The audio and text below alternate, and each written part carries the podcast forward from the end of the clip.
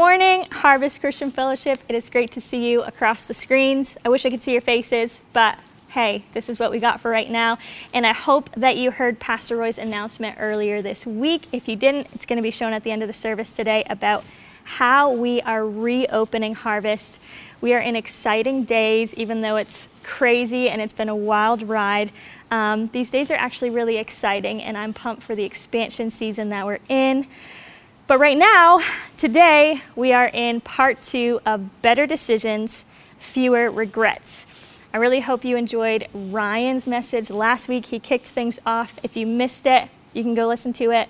Not right now, but later today or later this week. But thank you for joining us today for part 2. So I'll just give you a quick little recap. But Ryan spoke last week. He introduced the series and he talked about how we're going to be going through questions each and every week of this series. So I'm going to talk about question number 2 and decision number 2. And he talked about the first question, the integrity question, which was, I'm sure you can all tell me and you can all comment it.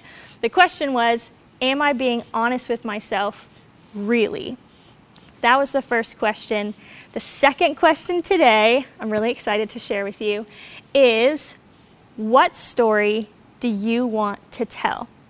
And we're going to get into that in just a second, but I just want to give a shout out to our incredible leaders here at Harvest Christian Fellowship, to Pastor Roy and Chris. They always deserve a shout out because they're incredible. They've been so faithful. They've poured so much into this community and this family. So Pastor Roy and Chris, I just want to say love you. Thank you so much for giving me this opportunity. And we as a church are just so, so thankful for you. And now, before we go any further, I really need to pray because I don't want this to just be kind of a conversation, me on a couch, you on a couch, we're just chatting. I really want this to be Holy Spirit led, and I want the Holy Spirit to speak to you. So if you would, just close your eyes if you can, and just focus in. Let's just pray for this morning's message.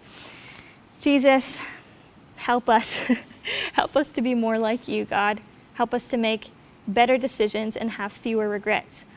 And God, I just pray that you bless this morning. I thank you for everyone gathered here right now in this moment, whether they're listening live or they're listening on a later date. God, you see each person. And I pray that you'd meet them wherever they're at this morning. God, I just thank you so much for who you are. You are so good. You are so faithful to us, God. We just fix our eyes on you today. In Jesus' name. Everybody said, amen. I'm excited for when we can hear that in the room. That will be a good day. So stories. We're going to talk about stories today, which is why I'm sitting down, because stories are fun to sit down and read together. And as you can see, I have a whole bunch of books here because I want to talk about some of my favorite stories. And I have the whole Chronicles of Narnia books here. If you've never read the series, it's a great series. It's just super imaginative. It's about these kids in this whole other world. And I was thinking about stories, like what is it about stories that's so interesting, so alluring? Probably many of you are like, oh yeah, like I love stories. Like if you think of your favorite book, your favorite movie, or whatever, you can think about the storyline. And when I was a kid, I watched Cinderella a bunch of times, and I had a whole bunch of other movies that were my favorite. And I was thinking, why did I want to watch the same movie over and over again? And it's probably because I knew what was going to happen. And I knew that despite the hardship that the main character maybe had to go through, the decisions they had to make, the end result was amazing. And it was really, really good. And it's funny, whenever I watch movies and my mom is around, if it's a movie she's never seen before, we kind of get to like the climax of the movie and she just sort of says under her breath, oh man, I really hope this has a good ending. And I think anytime we watch a movie or read a book or hear a story, we really want to hear a good ending. And today, you know, we could talk about books and movies for a really long time, and that would be fun, but I want to talk about something that is way more important and a story that is way more important than anything you see here or you would see on TV. I want to talk about your story, and I want to talk about your life as a story. So that is where we are going today. But first, I'm going to tell you a story. I'm going to tell you a story from the Bible. Many of you are going to know this story. But just go with me. I'm going to paraphrase a little bit and then we'll actually read it from the Bible. So once upon a time, there was a 17-year-old Hebrew boy and he had 10 older brothers. And all of his 10 older brothers hated him, but his father absolutely loved him. And this boy's name was Joseph. And many of you know where this story is going already, but it's such a great story, so listen up because it's totally worth listening to again. So Joseph is his father's favorite son. Amongst all his brothers, all his siblings, his father loves him the most. So there's this kind of weird and hard dynamic in the family where all the older brothers just despise him because the father loves him. So just picture this. There's a day when Joseph's father's like, hey, I just need you to go out into the fields where all your brothers are shepherding sheep. I want you to just make sure they're doing okay. So Joseph is on his way to see his brothers, and all of his brothers see him coming from a distance, and they start kind of talking to each other. Oh man, like, we just hate this guy. And so they begin talking to one another, and they say, hey, you know what? Like, he is so annoying. He's talked about various dreams in the past and that we're going to, like, bow down to him, and he's super arrogant. Anyway, they just talk to themselves, and they hatch this plan to murder their brother. That's pretty extreme if you ask me, like, not a very good family dynamic happening here. So they're talking and they're like, okay, we're gonna do it today. As soon as he gets here, we're gonna like grab hold of him and we are going to kill our brother. And then enters the scene another character, and his name is Reuben. Reuben is the oldest brother, and he doesn't like this plan a whole lot. But the brothers are so hyped up on doing something to their younger brother, Joseph. So Reuben sort of sways them a little bit. He says, okay, let's not kill him, but let's throw him in a pit. So Joseph comes and they throw him in a pit. And I'm sure Joseph is wondering what in the world is going on. And while all the brothers are waiting around or doing whatever, maybe they're having lunch. I don't fully know what was happening, but merchants pass on the road, and all the brothers go, hey, this could be an interesting idea. We don't have to commit murder. Let's sell our brother into slavery and get rid of him that way. Again, what a plan, what a story. So they do that. They sell Joseph to these people passing on the street, and he's down the road and gone. And Reuben comes back. I don't know where he was, but he comes back to the pit, and Joseph's gone. And he's like, what are we going to do? And we leave Reuben there. But we're going to follow with Joseph. So he lands himself in Egypt and eventually gets sold into slavery. And he ends up at this guy Potiphar's house, and he is there as a slave. And again, let's just think about the whole story so far. So Joseph is his father's favorite. He's got this good life happening for him. He gets sold into slavery, ends up in a foreign country, and now he's at someone's house about to do work for them. And man, if you can think about unjust circumstances and situations that just slap you in the face in life, Joseph experienced all of that. So Joseph is here at this guy's house, and he's a slave. And if I was him, I would probably be pretty like down in the dumps, like, this is just a horrible situation. I don't even know what to do. But somewhere along the line, Joseph decided that he was going to make the best of what was happening to him. He was going to decide that he was going to just do his best, do his part, make the best of whatever is going on. So he ends up climbing the ranks, and Potiphar puts him in charge of his entire household. Okay, so now the story is like looking up a little bit. He's got some authority, got some responsibility. But then another character comes into the story, Potiphar's wife. Now, apparently, Joseph was, pretty good looking, and so Potiphar's wife wants to sleep with him. And in that moment, Joseph does this really incredible thing that I think you and I can learn from.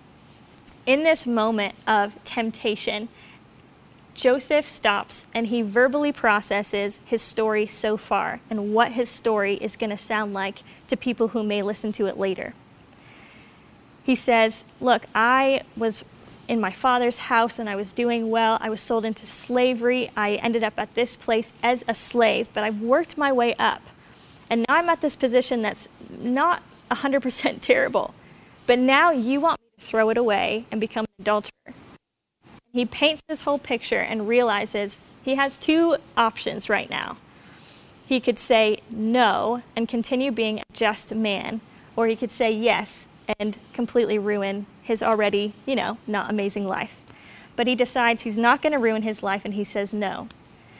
Well, even though he chose the right decision, Potiphar's wife makes a huge fuss, and it lands Joseph in prison.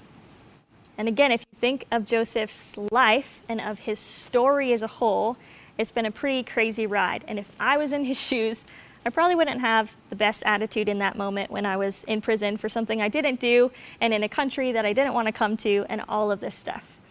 But again, Joseph decides he's going to make the best of the situation. And he does whatever he needs to do in the prison to gain a really good reputation. He's given some responsibility, and again, things are looking up a little bit, but he's still in prison.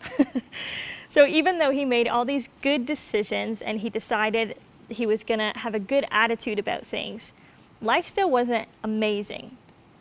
And so again, I'll skip a few parts of the story because some of you probably know it. But he ends up interpreting dreams, and this lands him in front of Pharaoh. And Pharaoh is basically a god, according to him, and according to the people he's around. So Pharaoh is the leader of Egypt. He's a huge deal.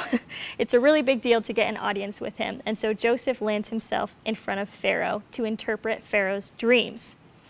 And God has been with Joseph this entire time, throughout this whole story. He's always been with Joseph, and he's favored him. And in this moment, he's going to do something wild.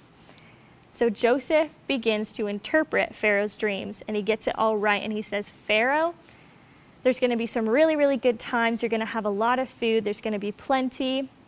But after a few years of that, there's going to be a famine across this land, and it's going to be extremely severe. So that's the interpretation of the dream. But then Joseph takes another step of faith and actually gives Pharaoh some advice. Now, if you or I were in front of a king or the prime minister or a president, we might not just on our own give them advice. I don't know, it just doesn't seem like the right place. But he does that, again, favored by God. And Pharaoh listens to Joseph. And he likes what Joseph has to say so much that he puts Joseph in charge of everything. So now, this is a pretty incredible story. Again, from beginning to this point in the story, it's like, wow, Joseph made some incredible decisions despite the circumstances, and this is where he has landed. But I love that the story doesn't end here. Joseph's life didn't end there.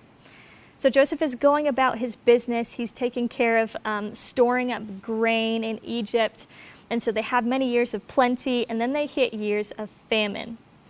And people from the surrounding regions and surrounding countries come to Egypt to buy grain. And guess who comes to Joseph's doorstep? All of his older brothers. And all of his older brothers don't recognize Joseph at all, but Joseph recognizes them. And again, if you can just imagine this situation where so much injustice has been done to Joseph, and he sees the criminals in front of him. And he has the power and authority to say, you know, to do whatever he wants with them pretty much. And I just wonder, if someone has done something wrong to me, how would I react if they were in front of me and I could, you know, in a just way, make it right? But Joseph, again, empowered by the Holy Spirit and favored by God, he decides he's going to do something crazy and wonderful. He decides he's going to hug his brothers and he's going to forgive them and he's going to take care of them in this famine.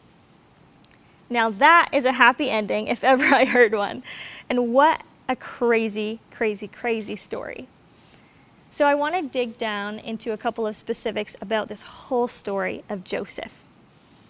And I want to talk to you about two stories within this story that we could be like. So there's one kind of group of characters that I want to talk about and their story. And then there's another person that I want to talk about and their story. And one of them is a great example, and one of them is a really bad example. So basically what I want to do for you this morning is give you what to do and what not to do. So within the story of Joseph, there are two veins of stories, and the first one is one that we do not want to be like, and that is a story like the brothers.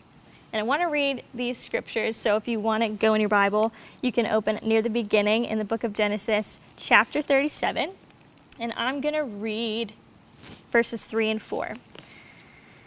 So it says, Now Israel, who is Joseph's father, Israel loved Joseph more than any of his other sons because he had been born to him in his old age, and he made an ornate robe for him. When his older brothers saw that their father loved him more than any of them, they hated him and could not speak a kind word to him. And I just wanted to pull out these scriptures. I know I just paraphrased the story, but I wanted to pull out these verses because I think they're really important. The older brothers hated him and could not speak a kind word to him. I think a lot of our bad decisions that we regret can likely be fueled by emotion. And I know for me, there's been tons of times when I have let fear get in the way of making a good decision or some other emotion. And I just want to encourage you that if you have a decision in front of you and there's a lot of emotion to it, either there's like a whole lot of excitement, a whole lot of fear, whatever the case may be, I want to encourage you to pause and ask yourself if this is a good decision or not. And I want you to think about the long term of your decision. And that's kind of what this whole message is about. It's about what story you want to tell at the end of your life, or what story you want your life to tell, or how you want other people to tell your story.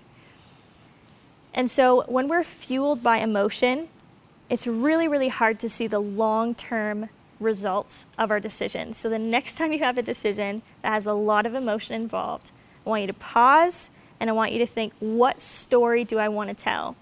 Because Joseph's brothers have a story that's pretty nasty. I wouldn't want a story where I lied and I nearly killed my brother and I sold my brother into slavery. And something about this too is all the brothers deceived their father, and their father thought that Joseph was dead this whole time. So they harbored this secret and this lie because they hated him. So I want to encourage you, next time you have some strong emotion going on, just take a second and pause and think, what long-term story do I want to tell? What do I want my life to say in this decision if I remove the emotion? Another thing I want to touch on is this guy Reuben. He's kind of interesting, and I think there's ways that we maybe want to be like him and we don't want to be like him. But I want to read a few more verses, so Genesis 37:19-22. So here the brothers are speaking. "Here comes that dreamer, our brother Joseph," they said to each other. "Come now, let's kill him and throw him into one of these cisterns and say that a ferocious animal devoured him. Then we'll see what comes of his dreams." When Reuben heard this, he tried to rescue him from their hands. "Let's not take his life," he said. "Don't shed any blood. Throw him into this cistern here in the wilderness, but don't lay a hand on him." Reuben said this to rescue him from them and take him back to their father. So Reuben is kind of the odd one out in all of these brothers, and he has a different heart and he has a different perspective. And I think he may be seeing the long-term effect that this could have on his life. And you know what's interesting is that when we're in a group of people and we have to make a decision, a lot of times there's a Reuben around, somebody who can see the long-term impact of what's going to happen. And that may, you know, for your life, for my life, that may be one particular friend, it may be a parent or a sibling or something, but usually there's a Reuben around. And I want to encourage you, when you hear that voice, maybe listen up, because they'll probably have some good ideas, and it may go against what the group is saying, but it may still be something really, really good to hear. Now I want to talk about another story within the story. And this is one we want to be like. This is one we want to live our lives after. And this is a story like Joseph. You probably guessed it already, but a story like Joseph. Because Joseph, despite the circumstances he faced, he ended up telling a story with his life, making decisions with his life in a way that when he got to the end of his life, he'd be super proud to tell anybody his story. And that's what we want to do as well. We want to live our lives in a way that we're excited to tell people our story, or that other people see our lives and are inspired by the story of our lives. So I want to read Genesis 45 in the Message translation. And this is the climax moment of the movie, the story, the book of Joseph and his brothers. And it's a beautiful, beautiful moment. Joseph couldn't hold himself any longer. Keeping up a front before all his attendants, he cried out, "Leave, clear out, everyone get out." So he's in this room with lots of fancy people and royalty and his brothers, but he wants to just have a moment with his brothers, so he tells everyone, "Get out." So there was no one with Joseph when he identified himself to his brothers. But his sobbing was so violent that the Egyptians couldn't help but hear him. The news was soon reported to Pharaoh's palace. Joseph spoke to his brothers. "I am Joseph," because they couldn't believe it. They couldn't recognize him. So he says, "Is my father still alive?" But his brothers couldn't say a word. They were speechless. They couldn't believe what they were hearing and seeing. "Come closer to me," Joseph said to his brothers. So they came closer. "I am Joseph, your brother, whom you sold into Egypt. But don't feel badly. Don't blame yourselves for selling me. God was behind it." I love Joseph's perspective. "God sent me here ahead of you to save lives. There has been a famine in the land now for 2 years. The famine will continue for 5 more years, neither plowing nor harvesting.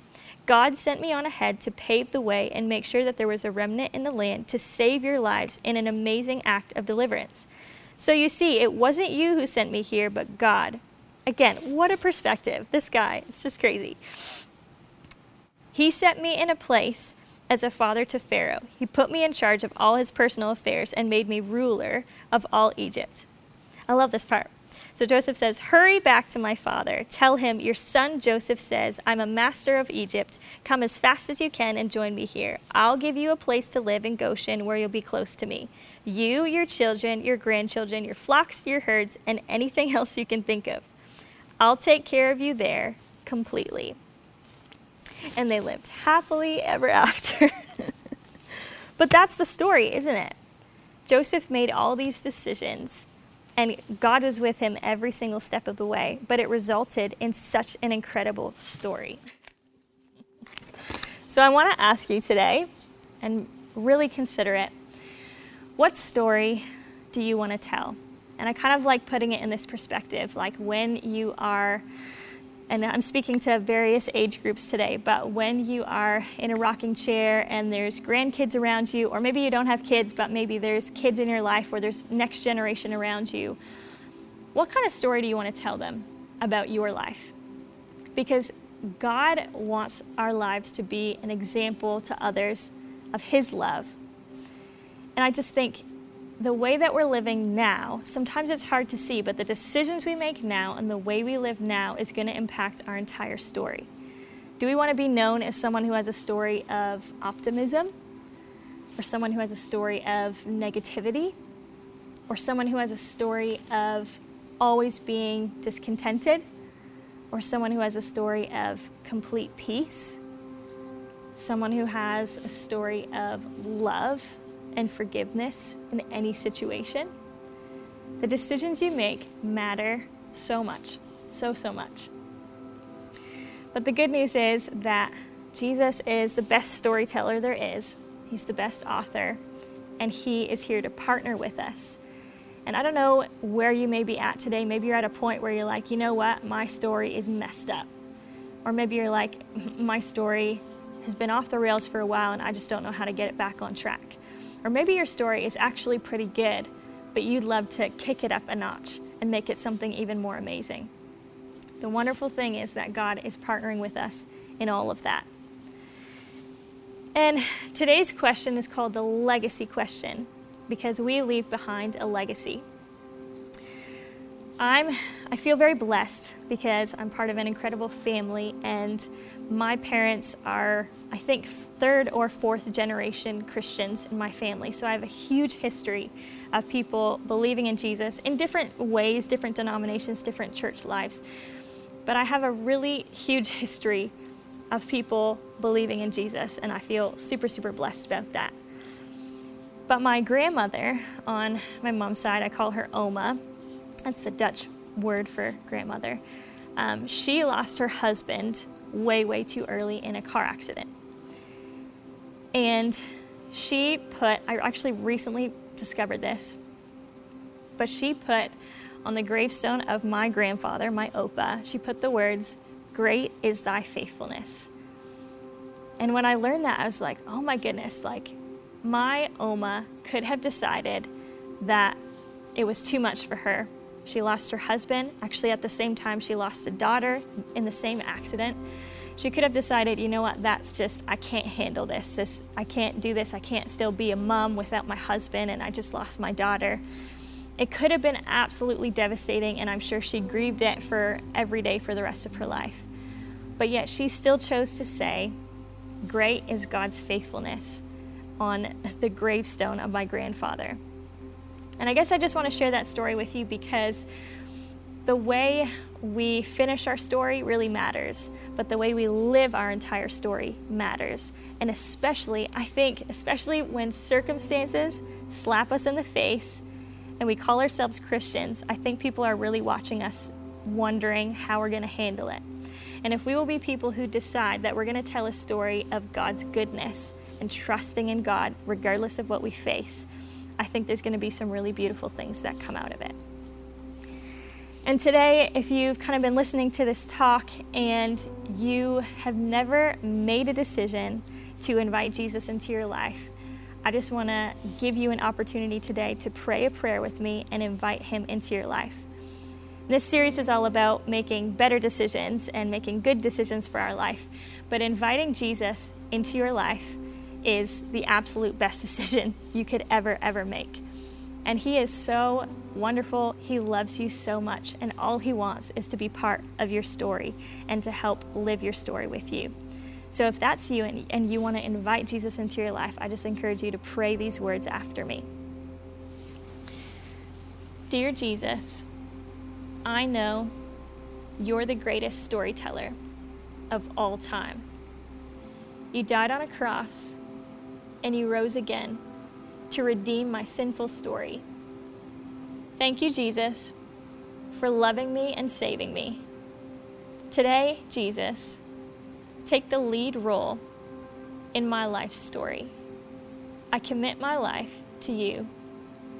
Amen. And if you prayed that prayer, congratulations on making the best decision you could ever make. And you know, one of the best things about stories is telling them.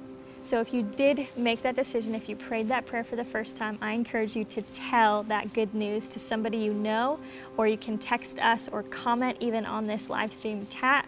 We would just love to know and celebrate with you that your story is taking a shift, that Jesus has entered the picture, he's entered the scene, and you're never going to be the same again, and Jesus is going to take you on an incredible adventure. You won't regret it, I promise you, and it's going to be amazing.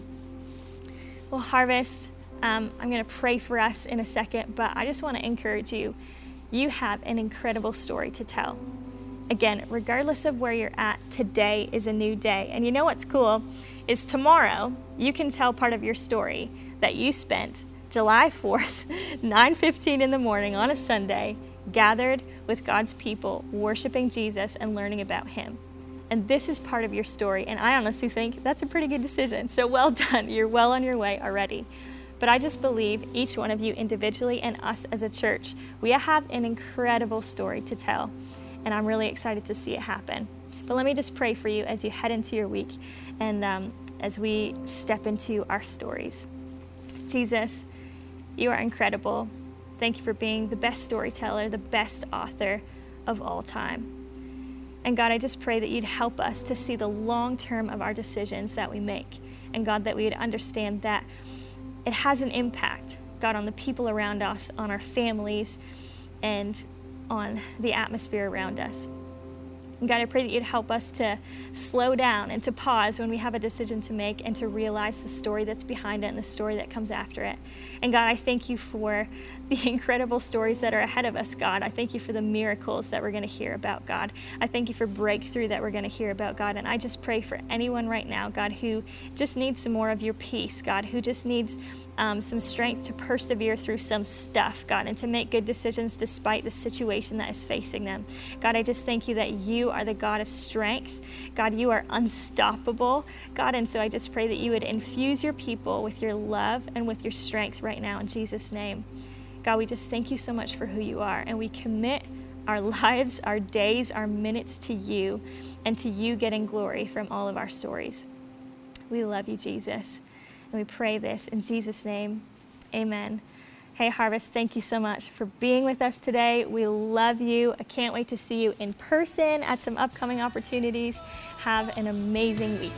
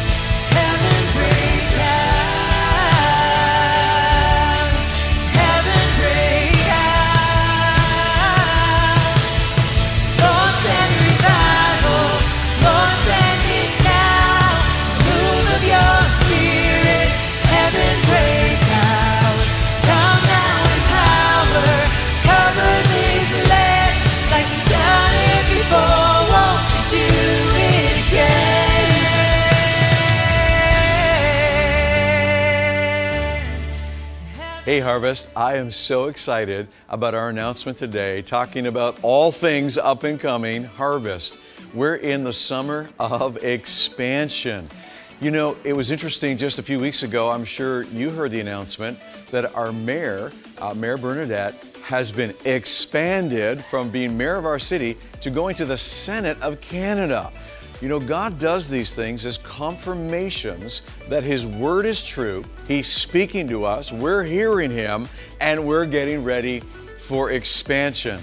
Well, many people are wondering, when are we going to expand from our living rooms into the building? So right now, we are allowed to meet at 25% capacity, and that's changing as the days and the months go ahead.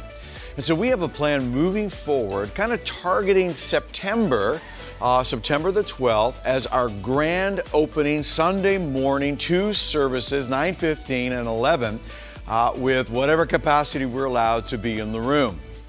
Some of you are saying, you mean we're not meeting until then? Yes, we are. I'm glad you asked that question. I am so proud. I mean, beyond words, proud of our team and the production capability that we've achieved over this last year. I want to give a special shout out to Karen Brink, who just sensed God bring her back to Cornwall in the nick of time. I mean, literally, you've heard the story. The day she arrived on staff here at Harvest was the day last year, 16 months ago, that they said, you've got to do meetings some other way. People aren't allowed to come in. We had to shut down. And she began to put all of her training from Hillsong into play. And of course, the team and Ryan, all things technical. I am so proud of the quality of the stream that we have. In fact, we've talked about it in terms of our expansion and that we're going to continue doing online services. Even though we'll be live in the room in the future, we'll have online services for those who weren't ready and aren't ready to make a first step into the building, but they would watch us as a precursor to coming into the room. So we really believe this is a strategy that God has given us. Well, we've been able to do it. We've been able to do online services. And now we're going to take the next step and incorporate in-room gathering with our live stream. And here's how it's going to work. Starting July the 15th, that's a Thursday night. That's when the worship team comes to record for that Sunday's worship time. We're inviting everyone who can register online. We'll fill the room to the capacity we're allowed, and we're going to worship together. We're going to worship loud. And man, think about it, to have live worship that we can put as part of the stream on Sunday. And so the Thursday nights leading up to September the 12th, our grand opening, two services, 9:15 and 11. I am so excited. Come on, this is going to be amazing as we expand and get ready and have all of our ministries in place. Did I say all our ministries in place? Yes, Dream Team, we need to expand.